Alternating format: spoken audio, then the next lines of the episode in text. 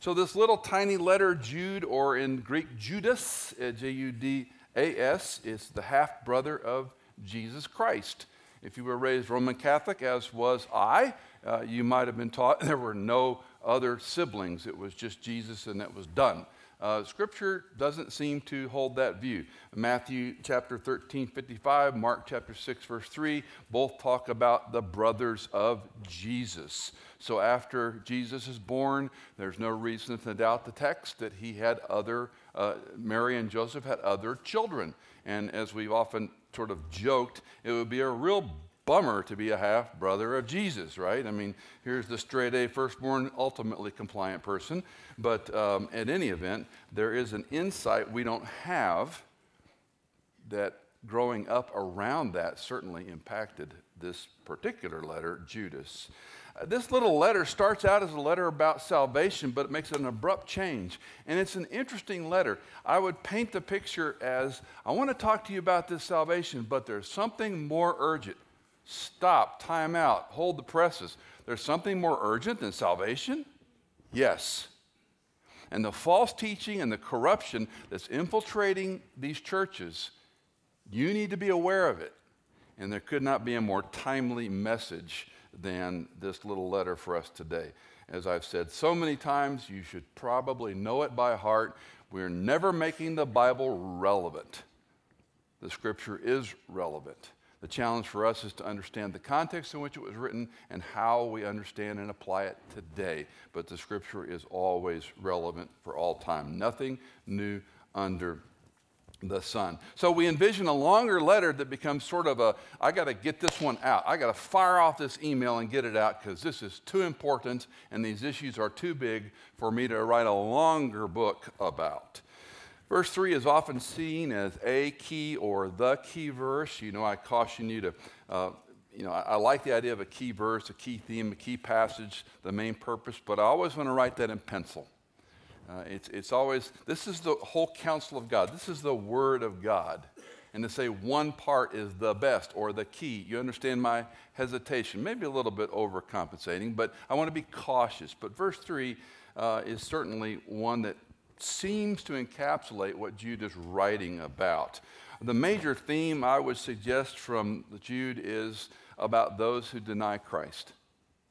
I wanted to talk about salvation, but I need to talk to you about those who are denying Jesus Christ. Let's look at verse 3 in Jude. Beloved, while I was making every effort to write to you about our common salvation, I felt the necessity to write you appealing that you contend earnestly for the faith which was once for all handed down to the saints. See the logic there? I was going to write about our common salvation, but there's something a little more important I want you to hear.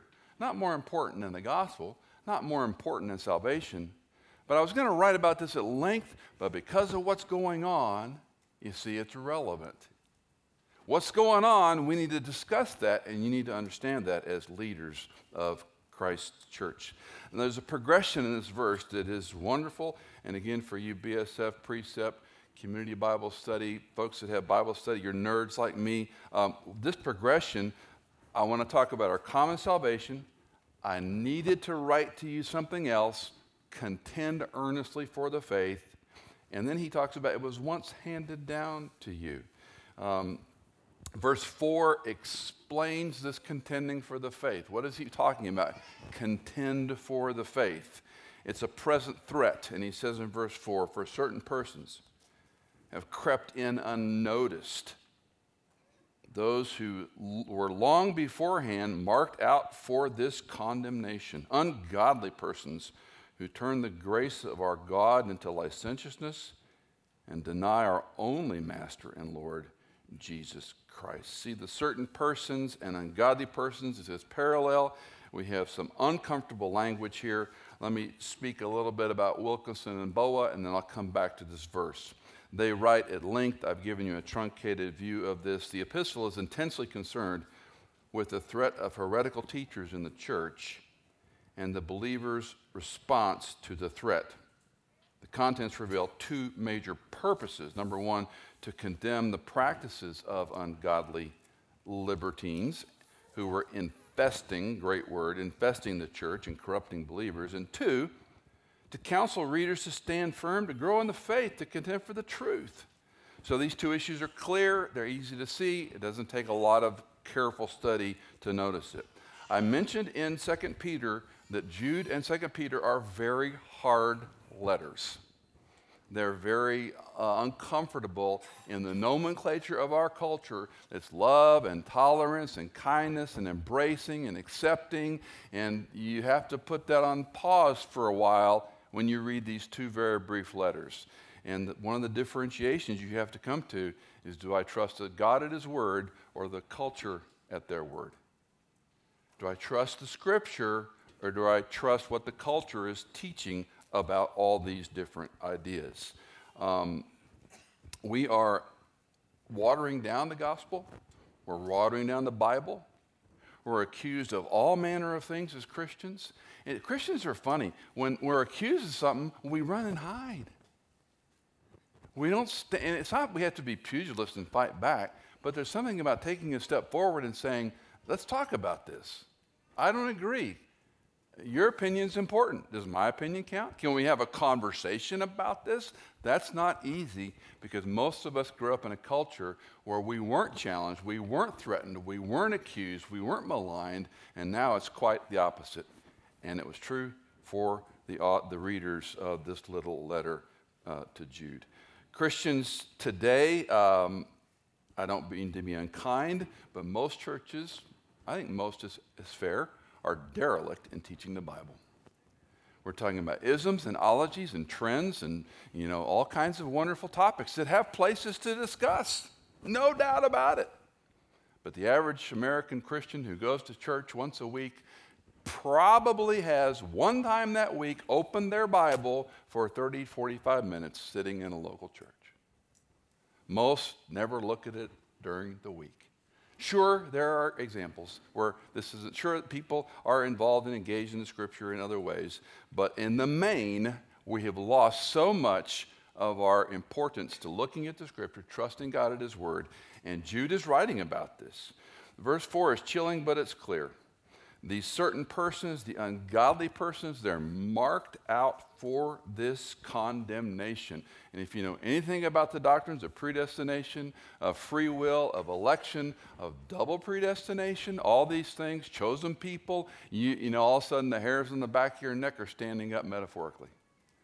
I find it remarkable in all the years I've been trying to teach Scripture how many people are so opposed to the doctrines of election and predestination. And I've tried to teach over the years that our view of these things is, has to be calibrated. We're finite creatures looking at the infinite plan of God. We have a thimble of knowledge against the oceans of God's knowledge. And we're looking at it from one little tiny perspective. And uh, I won't go down this road, I've explained it so many times before. But what he is saying here is these people, I learned some positive things here. Don't be surprised, they're always here. He doesn't say get rid of them. He doesn't say kill them. He doesn't say squash them. He says be aware that they're among you and you have to contend for the faith. Um, we have to have courage. We need to speak truth. We don't want to be hateful. We don't want to be nasty. We don't want to be reduced to the same kind of arguments that are thrown our way. I was sharing with, I think I shared with you before, and I was sharing with some friends in recent days. I never talked much about spiritual warfare in the 40 years of teaching the Bible uh, because I lived under this idea that if you give Satan attention in any way, shape, or form, he can always use it for his advantage novel, but that's the way I look at it. There is a place to study Satanology and demonology and so forth, but I've never been a spiritual warfare guy and look under every bush for spiritual warfare. Um, so take that as a preface for what I'm going to say. Uh, spiritual warfare in my life today, uh, what's going on in our country, is uh, head and shoulders above anything I've ever seen. Had I lived in the Civil War, had I lived in World War II, maybe we would have some comparisons. But we're in an interesting time and place. But the Christian should not live in fear.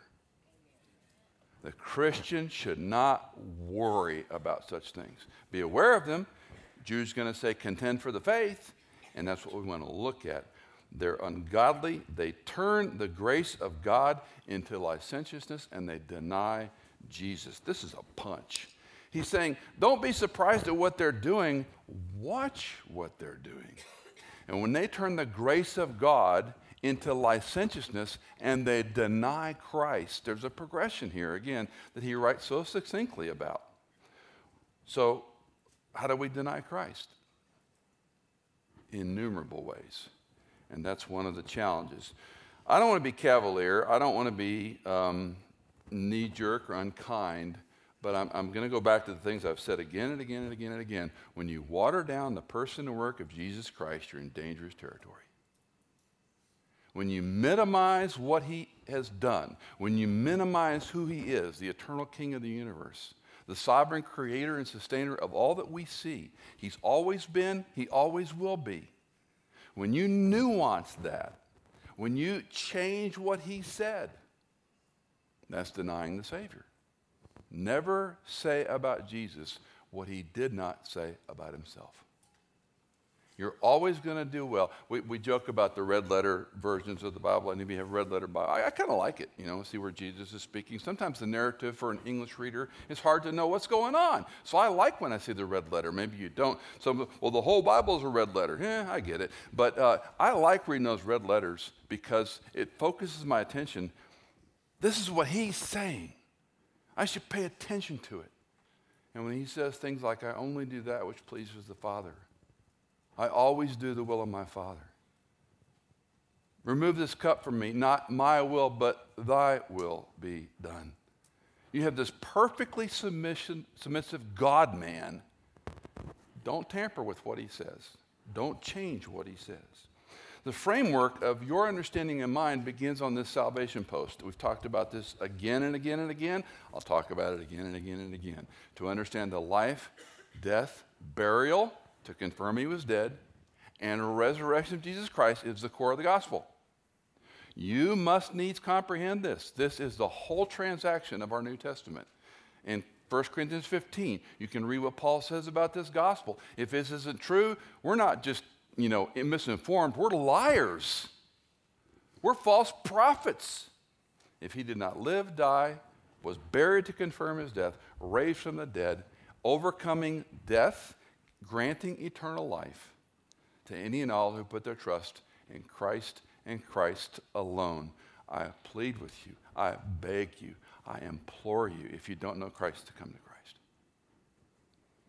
There is no downside. There is no loss.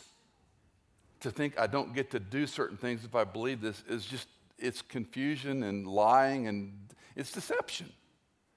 What you gain eclipses anything you think you're going to lose. And you need to know that you know that you know that you know that you know that you know who this Christ is and are you rightly related to him. That's the framework, that's the foundation. Now, as believers understand this, now we're going to live a certain way. And this is where we see the Christian life in all sorts of flavors and colors. And so we, we manage it. We, we say, this is what sanctification is. This is what the is supposed to look like. Uh, I just simply say, are you growing? Are you growing in the grace and knowledge of the Lord Jesus Christ? Are you in the Word? Are you convicted of your sins? If you, Alexander Whyte said, the close, rough paraphrase, the closer I walk to Christ, the more of my sin I see. Anyone say amen to that? The closer I walk to Christ, the more of my sin I see. That's a good thing. If you're walking close to, he, he doesn't say just stop sinning. Okay, I'll stop sinning.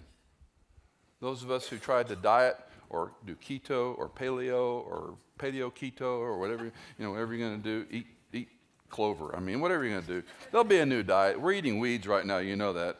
This whole quinoa thing is just eating weeds, but God bless you have your floss handy. Uh, all these things we do to try to measure, and yet we can't stay with them. Very few can. Some are ultra disciplined, and they're just bad people. And they put themselves on Instagram and say, You could look like me. No, you can't. Next page. Turn the page. Quit scrolling. Get rid of it. I did something this week.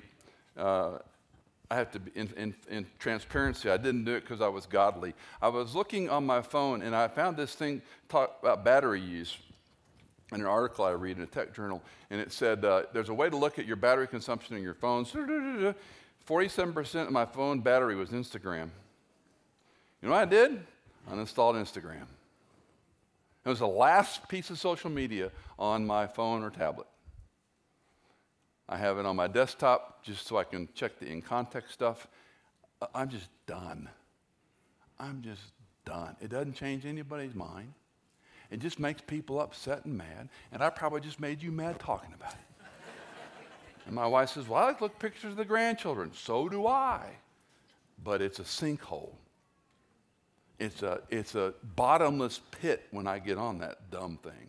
And I thought, this is telling me 47% of my battery life I have wasted looking, and it wasn't all my grandchildren, I have to be transparent. It was a lot of others to, oh, and I'm reading things hard to agree with. Yeah, yeah, yeah.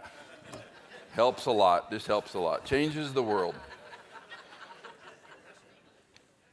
How do you grow? You and I have come to Christ. We've walked the aisle. We've prayed the prayer. We've perhaps were baptized. Whatever thing you want to put in that tank of, I know that I'm a believer in Jesus Christ. How do you now live? And how do you grow? And this shouldn't be impossible. If the Spirit of God indwelled you and me at the moment of our salvation, we are empowered by the very person of the Godhead three to help us be transformed to be more in the image of Jesus Christ, less in the image of our sinful self. Jude's going to give some very simple examples about godless individuals. And this is so, it's so wonderful, but let, let me give you the high view here. He's going to talk about denying Jesus as our master and Lord and it comes down to either rejecting or submitting to the authority of Jesus Christ. Now, that's a theological proposition that no one's ever going to shed a tear over. You can read those verses, those things. Yeah, that's true. I agree that. I don't want to deny Jesus as my master and Lord, and I certainly want to submit to the authority.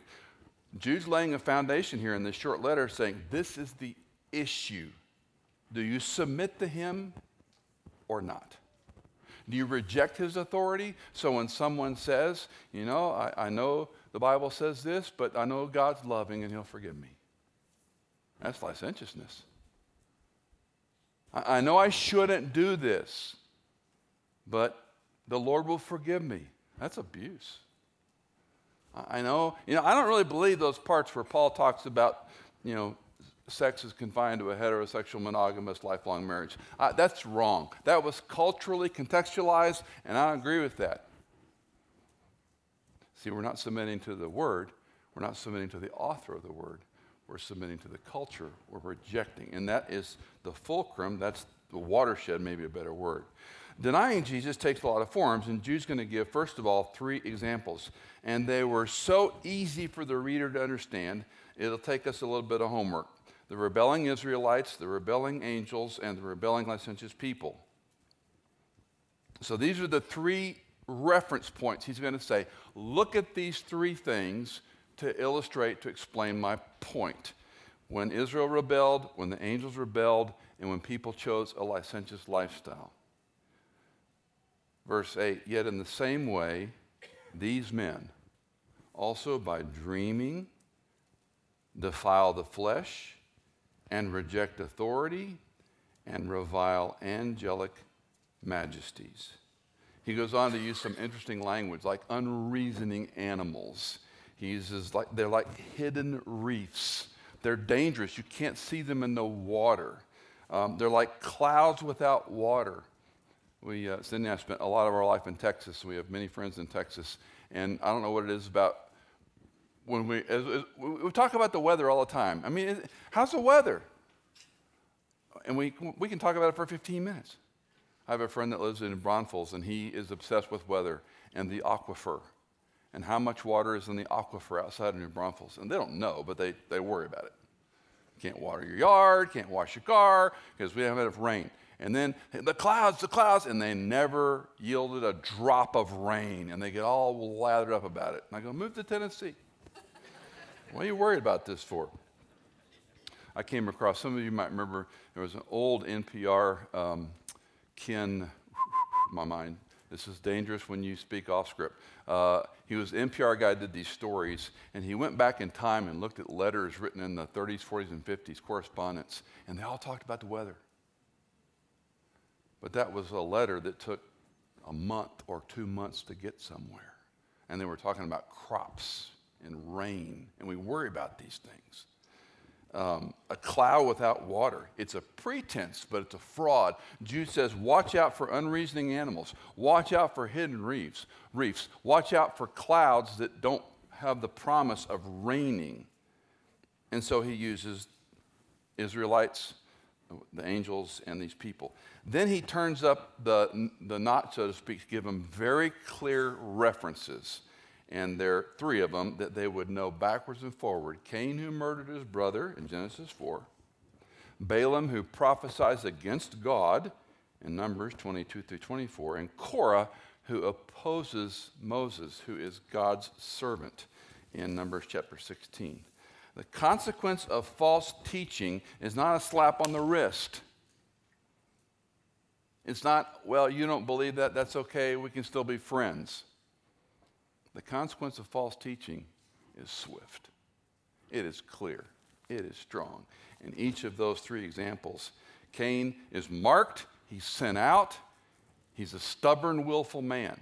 You have the story of Balaam, which a prophet who speaks not for God, and Korah, if you don't remember the story, a chilling story where basically the ground opens up and swallows this whole tribe. Because they shook their fist at Moses who was literally shaking their fist at God. He's my chosen servant. By the way, again, just most of you know this, but Moses is, is, quote, revered. I use the words carefully, not worship. He's respected, he's looked up to because he was the one God gave the law to. He was the one who went to the Mount, Mount Sinai, or Sinai, some pronounce it these days, and he was given these tablets. I argue it was a copy. It wasn't 1 to 5 and 6 to 10. It was 1 to 10 and 1 to 10. And one tablet's put in the ark and one tablet's for use. And of course, you know the story. He breaks the tablets in anger and God carves them again for him. Moses was revered by Jew and Christian alike because no one had the relationship with God like Moses, his chosen servant. And you remember his story in the beginning. He's like, oh, I don't know who you are. Send somebody else. I've never been any good at speaking. I mean, it's a, it's a wonderful exchange of a reluctant guy, rightfully so, I would argue. I don't think he was being obstinate. He was afraid. You're going to go tell Pharaoh, what? Who do I, who do I say sent? Who are you? And then he gives him this cryptic name. Tell him I am sent you. That's going to play real well, God. Uh, and, and then all that has to go through, all the plagues he has to go through, the people rebelling three days into the wilderness. This guy had a hard row to hoe. And he dies not seeing the promise because of his sin. Nevertheless, they understood these examples. They understood Cain, they understood Balaam, and they understood Korah and how they revered Moses. And the sidebar for this is I was reading and rereading those stories and backstories of those three characters that Jude illustrates with. I wish we knew our history as well as people in the New Testament knew theirs. I wish we knew our history of America far more of Scripture. I'm reading a set of books right now by one of my professors, Dr. John Hannah. It's a two volume set, a little academic, a little, little deep. Some of us are in a reading group on Monday and we read through this, and it's fun to read it with smarter people than me. And we sit around for an hour and WebEx and talk about it. And um, John Hannah has taken 67 years of teaching historical theology and put it in two volumes. And he used pictures and color. It was nice. And um, it's a fascinating look. And I'm reading, I read his introduction of 73 pages three times now because I'm really trying to understand okay, Dr. Hannah, how do you do history? Because your children in high school or junior high or middle school, whatever, I, I would suspect they're reading a lot of revisionist history. I suspect a lot of things that were once important 10, 20, 30 years ago may not even be in your textbook. So I'm on this history thing right now. How many of us had a, just, just we're friends, right? We're friends. Had a really terrible history teacher sometime in your education. Oh, come on, put it up really high. I can't see real well. So 30% of you. How many had a great, phenomenal history teacher? God, bless God for that.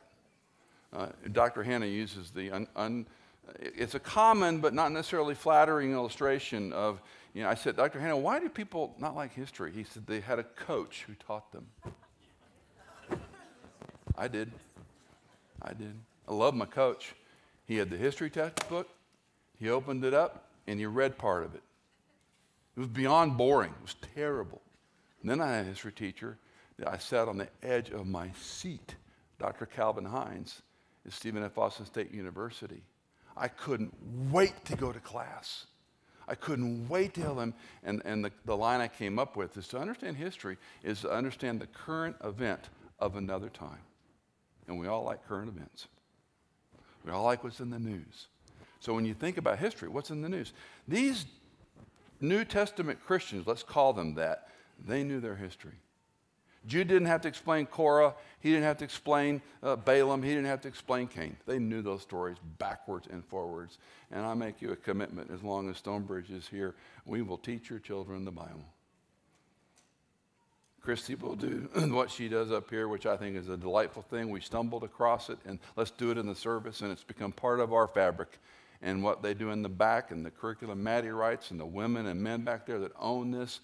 Uh, you know, your, your kids are coming, sorry for live stream folks here, but your kids are coming to a warehouse, which concerns me a little bit.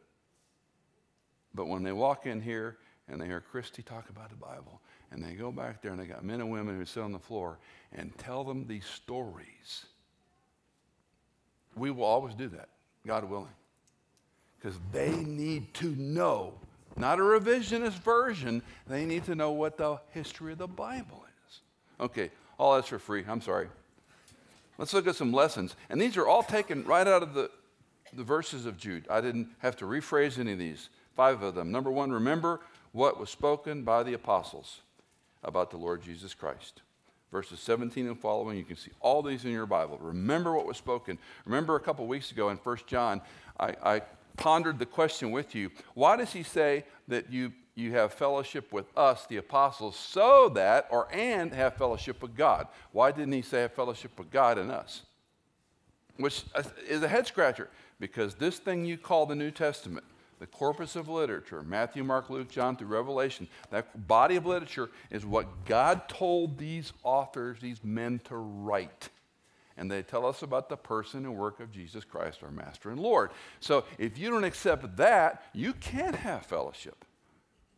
That's what he's saying. Jude says the same thing here. Remember what was spoken by the apostles. Um, I, again, I implore you, I implore you, I implore you, keep your nose in the book. Not because you have to, because you get to. Not because you should, but because you can your day will not be any less effective by time spent in the Word. I can't prove it. I, I, wouldn't even try to test it, but I would argue time in the Word in the morning makes your day more efficient, more calibrated, more focused, more in tune, and I would suggest you're going to worry less about life.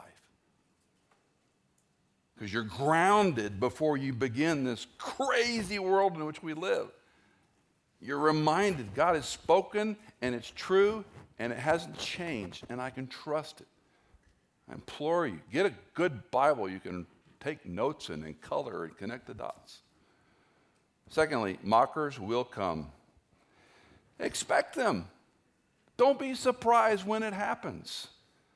They're motivated by, Jude says, ungodly lusts. They cause division. They're worldly minded. They're not of the Spirit of God. Why are we surprised? Why are you surprised when they hate Christians? Why are you surprised when they want to gut any mention of God out of a school or a textbook or a school board meeting? Mockers will come. Probably the, the greater concern is if it's going to happen, are you ready for it? And this is what Jude is saying. I was going to talk to you about salvation. I need to talk to you about contending for the faith. I need to talk to you about staying in the game. I need to talk to you about being strong in the midst of these things. Mockers are going to come. Third, build yourself up. Verse 20. It's an interesting phrase. It's, uh, I won't bore you with the grammar, but he's essentially saying you have to do this on your own. No one else can make you a disciple. Now, we can help one another, but no one can make you a disciple. I was 28 or 29. Cindy and I had finished grad school. Um, we were involved in a little church in Grand Prairie, Texas, between Dallas and Fort Worth, little suburb. And uh, I became the senior pastor there at 28, 29 years old. I thought I knew how to teach the Bible. I didn't, but I thought I did. And all the men on this elder board were old enough, most of them, to be my father. And we had one little baby girl who was six months old. I didn't know what I didn't know. And I'm out there preaching my heart out. And uh, I learned pretty quickly I didn't know anything about leadership. So, what do you do if you don't know about something? Well, what I did was start reading books. I've got over 150 books on leadership in my library. And that's not a badge, that's just because I'm a slow learner. And I'm reading, reading, reading, and I'm starting to find trends. By the way, if you study, those of you who are still in school or grad school or going to college, you know you're getting close when you're studying the literature and you start hearing the same themes again and again and again. That's when your research is almost done. Okay, these are the big trends. And then I started following other leaders. I started chasing men in my worldview. I was a pastor. So I started going after other pastors who were older than me. And I'm not saying just successful with big, big churches or whatever, but men who were faithful, who were teaching the Bible, who had been in the game a while. And I start chasing these men. What do you do? How do you lead? You talk to 15 pastors about how to lead, you're going to get 25 different opinions. So you have to figure out what leadership is. The big aha for me about two years into this study, which provoked me to do my third terminal degree, was Michael, no one's going to make you a leader but you. Now, I should have learned that the first pamphlet I picked up, right? But I didn't, because I am a slow learner. The one thing I have in my favor is even though I'm a plotter, when I get it, I tend to get it. I tend to retain it. Cindy made all A's in college, the same courses. I made B's and C's. She remembers none of it. I remember most of it. We often joke about this. My oldest daughter is the same way. She can test and make A's till the cows come home, but they don't remember anything. They look good on paper. I look good in print. So go figure out, you know. We're just different people. But it dawned on me you got skills, you got abilities, you got talents, you can learn new things. You have to measure it somehow. So, how do you measure leadership? Well, we won't go down this road, but my point simply is I had to learn to be a leader. No one was going to make me a leader. And that sounds arrogant to say I'd learn to be a leader. No, it was fear. It was driven by I don't know how to lead. And I discovered, as many of you have already discovered in your life and career, leadership is in great demand in every sector of life the person that will put him or herself out just a little bit more, will read a little bit more, will be prepared for the meeting, will come a little early, will stay a little late, will deal with the problem person or persons a little bit more often. They, they emerge very quickly, and all of a sudden they find themselves chairman of the nonprofit board. And they go, What was I thinking? Well, that's a different question. How much more when it comes to your spiritual life?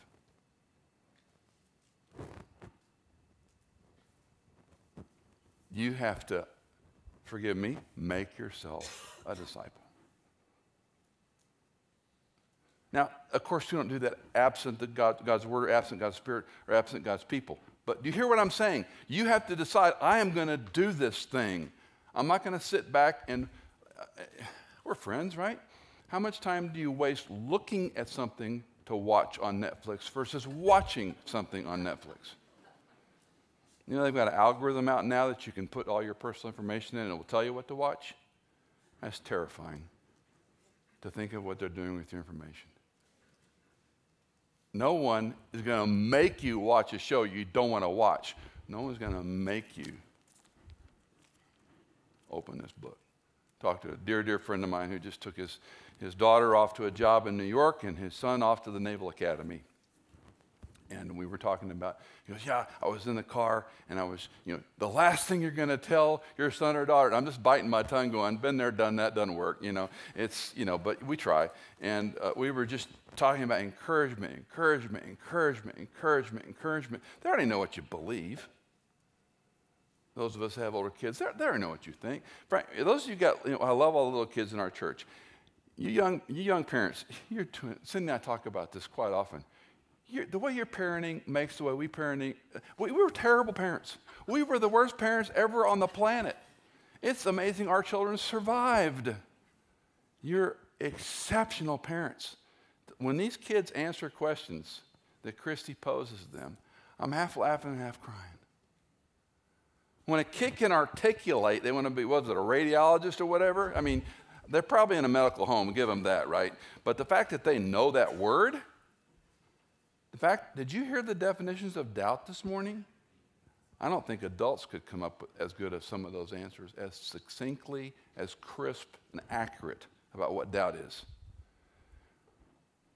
So, as a parent, you're, you're working, you're, you're reading, you're indoctrinating, you're doing everything you can to get them to stay on track. But you know, metaphorically and literally, when you give them the keys to the car, they're free agents in every respect. And they're going to go off to school and college and so forth and so on, and they get to make their own decisions. Too many come home and they decided differently than you raised them. Then you get to figure out how to navigate those waters. I tell parents all the time your children are free agents. Your children are free agents. Do not own this. Yes, we all are terrible, horrible, sinful, selfish parents. We've all made mistakes. We've all yelled at our kids. We've all lectured our children. We've been derelict in certain times. We've all failed as parents. Get over it. Turn the page. Tell the child you're a sinful, flawed person. Well, I knew that, Dad. Big surprise. But when you plead with them, when you pray for them, when you tell them, I just want you to love Christ, I just want you to run hard after the Savior. And they may go to a different church than you want them to go to. They may not go to church. We keep praying. But they're a free agent they stand before God on their own two feet.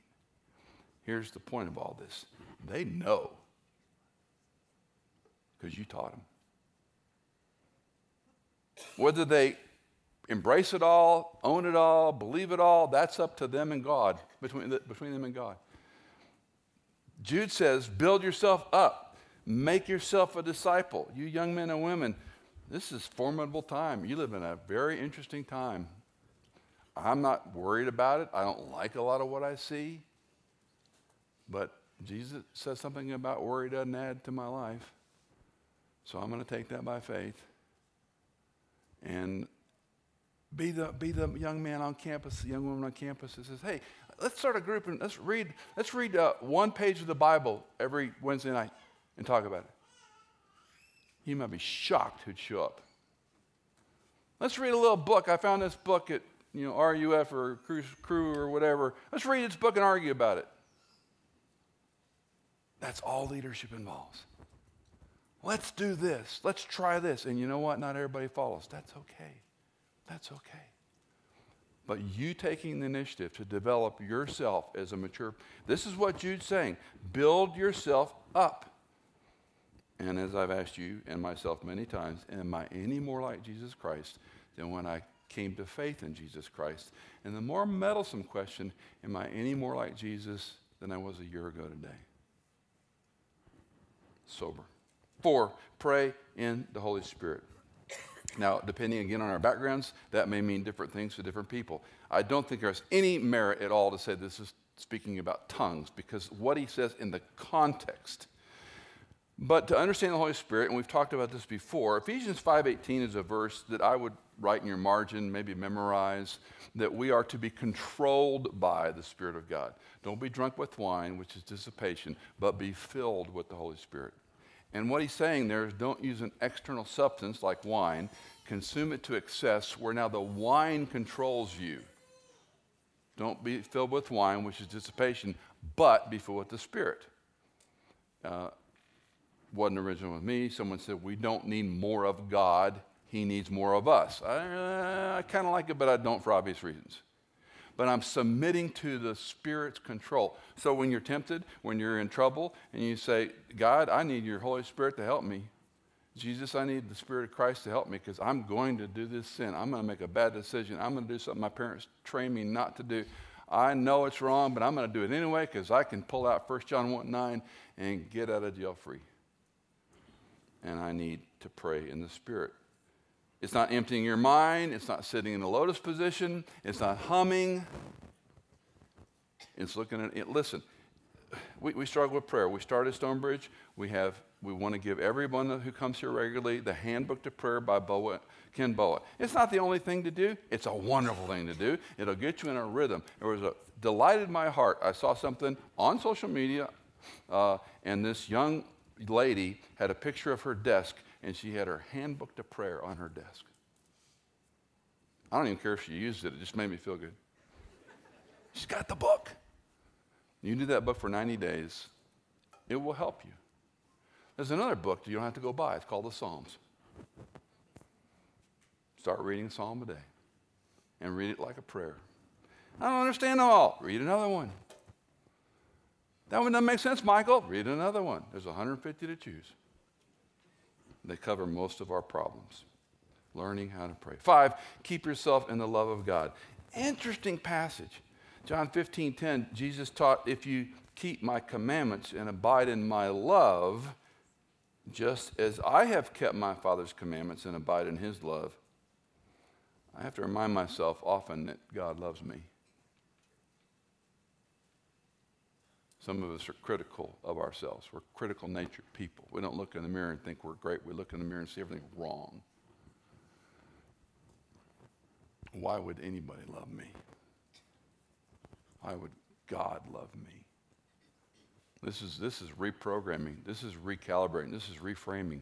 Christ loves you. He died for you. He doesn't know, he, he, he knows everything about you.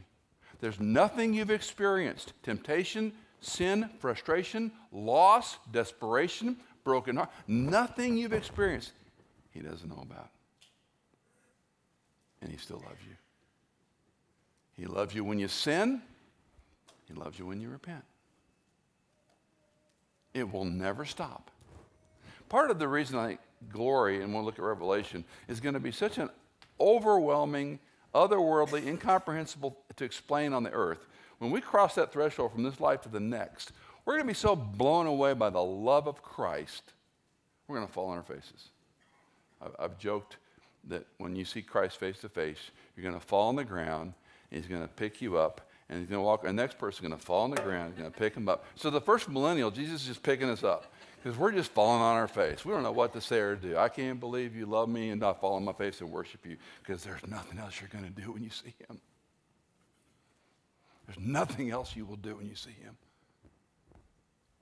I love Revelation when John writes, I fell on my face like a dead man. You're in the presence of God. And He loves you. He loves you.